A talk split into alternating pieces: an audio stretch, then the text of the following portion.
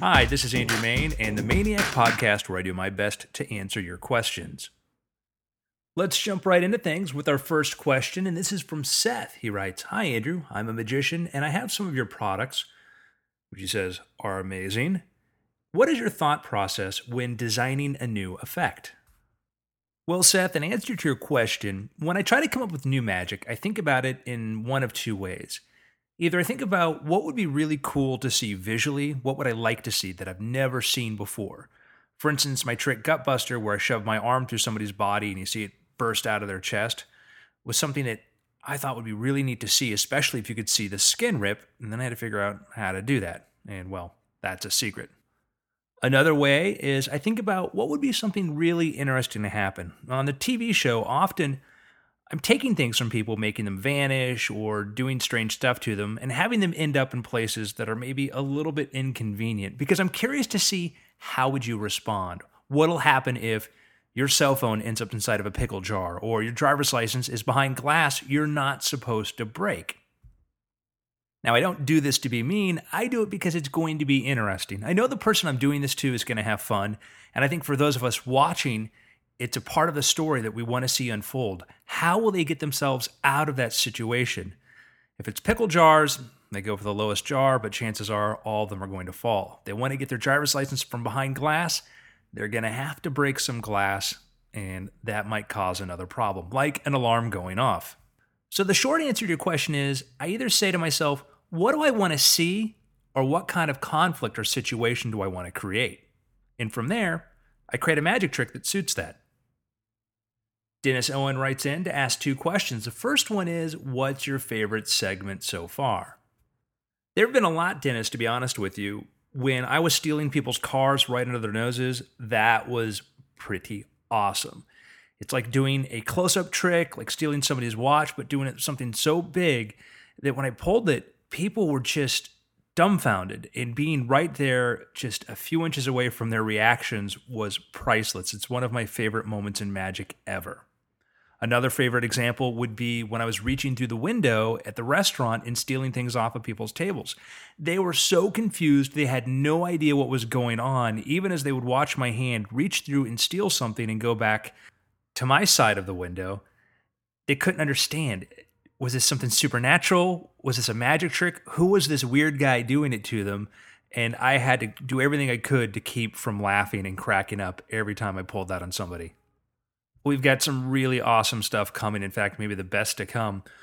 We're going to do a stunt where you're used to magicians getting out of things, and I'm going to play that a little bit differently. I'm going to put people into uncomfortable situations and do this in a couple different ways. Coming up, I'm going to take two strangers. These are people who've never met each other, and I'm going to kind of connect them to each other without them knowing or really wanting that to happen. And it was funny. It was hilarious. It was also kind of creepy because I'm going to do this in a dark underground parking lot where I sneak up on them like a serial killer. But instead of murder, I bring delight and mayhem. They don't see it that way at first, but eventually they come around. Dennis goes on to ask Is there any reaction I loved but wasn't able to get a release for? No, to be honest with you, the best reactions were people that maybe we were a little bit shocked or surprised, but had a lot of fun with it and they were very cool about it. We were pretty good at getting people to sign the releases. And part of that is I try to make very sure that anybody I do this to is going to have a good sense of humor. Sometimes people say, Man, I'd hate for you to mess with me, or people on Twitter are afraid that if I messed with them, I'd make their life difficult. But the truth is, I look for somebody who's going to have fun with it. If you're not going to have fun, I don't want to mess with you because I don't want to do that to you. I am about fun and wonder and mischief, but the emphasis on fun and wonder and mischief. Mark writes in with another question relating to creativity. He says, Hey, uh, it seems that most magic has been, by the way, he wrote, Hey, uh, I just want you to know that's not me mispronouncing it. He says, It seems that most magic has been very similar for the past hundred years or more, but you have published a plethora of unique magic tricks. Does something inspire this creativity, or is there some way you could recommend to someone else to find creativity, especially in making magic fix? Congratulations on the great show. Well, Mark, what I try to do is to go look for areas that haven't been really explored. We've done 13 episodes of Don't Trust Andrew Mayne. I don't do a single card trick. And if you look at my magic creativity and the things I've tried to create, I've done a couple card things, but not a lot. And I love card tricks. I've got a deck of cards right in my hand right now. Actually, I had to pick it up. But my point is, I have nothing against card tricks or any other kinds of classic magic.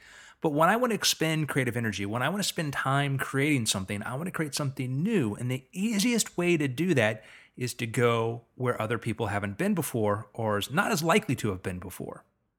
If I take out things like decks of cards or card tricks because there are billions of them and I start with something that's not used as much, it becomes a lot easier. Now, looking around my desk here, I've got cups, I've got paper, I've got pens, I've got books, I've got Sharpies, I've got uh, USB sticks. There's a lot of objects here that would be great for magic. And if I just pick up one of them, like a Sharpie, I could start to think, what could I do with this that would be fun? And one of the things I do is I think about what's the inherent nature of this object. A magic marker, it's a permanent marker. It's meant to write things permanently. So that's part of what's important about it. And maybe I would play upon that. And that could be, you know, maybe I do something where I draw something on somebody's arm that's not supposed to go away because it's permanent, but I maybe make part of it go away. Maybe it's a funny picture and they go to wash it off and still some of the pictures left and it's even more embarrassing. Use your own imagination, but that's just the way my brain works. If I just pick something up and say, what could I do with this? Now, that trick may have been done before, who knows? But the point is, if you pick something different, go in a direction that nobody else has been before, you're much more likely to come up with something new. And my advice to you is play with objects that people are very familiar with. Look at things in social situations that people are used to and think about what you can do differently. And for our last question, we have one from Ken who actually recorded it and sent it in himself. I'll let him take it away. Hey, Andrew. Since I was seven, I wanted to believe there were sauropods living in the remote African jungle. As a cryptozoology fan, which cryptid do you hope most turns out to exist? Also, which cryptid do you think is most likely to be real? Great job on the show. I watched it with my 11 and 7 year old kids, and they think you're the coolest. Those are two awesome questions. For those of you new to some of the stuff I'm involved in, one of my pastimes is I love weird stuff. I have the website weirdthings.com and I record a podcast with my buddies Justin Robert Young and Brian Brushwood where we talk about this exact kind of thing. So, Ken's asking, what's my favorite cryptid that I'd hope to turn out to be real? So, cryptid being one of those mythological animals, these things like Bigfoot or the Loch Ness Monster or the Ogopogo dinosaur that he referenced, the sauropod we thought could maybe be in Africa. As far as the one that I hope turns out to be real, and I guess I gotta kind of overcome my thinking of, well, we just know that couldn't be. But if I would choose one, maybe a unicorn. A unicorn would be really kind of awesome. I like Bigfoot, but I'll get into that in just a moment. But unicorns would just be kind of mind blowing. If you could have one, man, you could really impress the girls. Forget a Lamborghini, just tell them you've got a unicorn and you're set for life or until the unicorn runs away. As far as which cryptid or mythological animal do I think could most likely be real? Well, we know that there are very, very big squids living in the ocean and all sorts of sea monsters that are very large that just stay away from our ability to find them. That wouldn't be the most surprising if we found a monster squid. We have whales that we look on their bodies and we see scarring on them from very, very large claws from the tentacles of squids, which implies there's some big creatures down there. So I don't think that would be really surprising to anybody.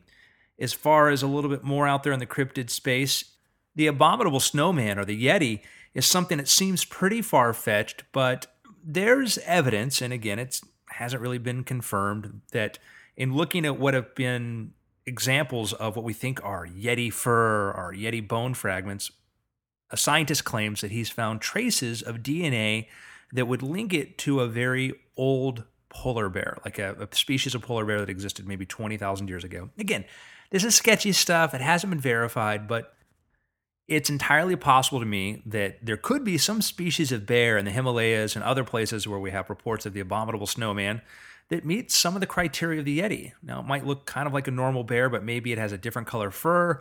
Maybe it goes upright a little bit more. Maybe it's a little more ferocious. Maybe its snout is shaped differently.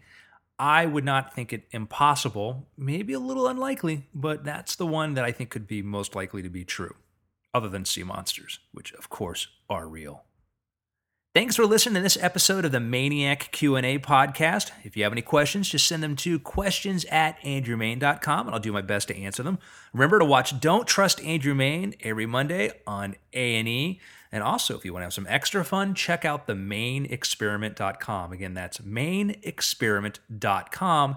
You'll need to use a desktop or a laptop and a Chrome browser, but it's a magic trick online where I try to read your mind.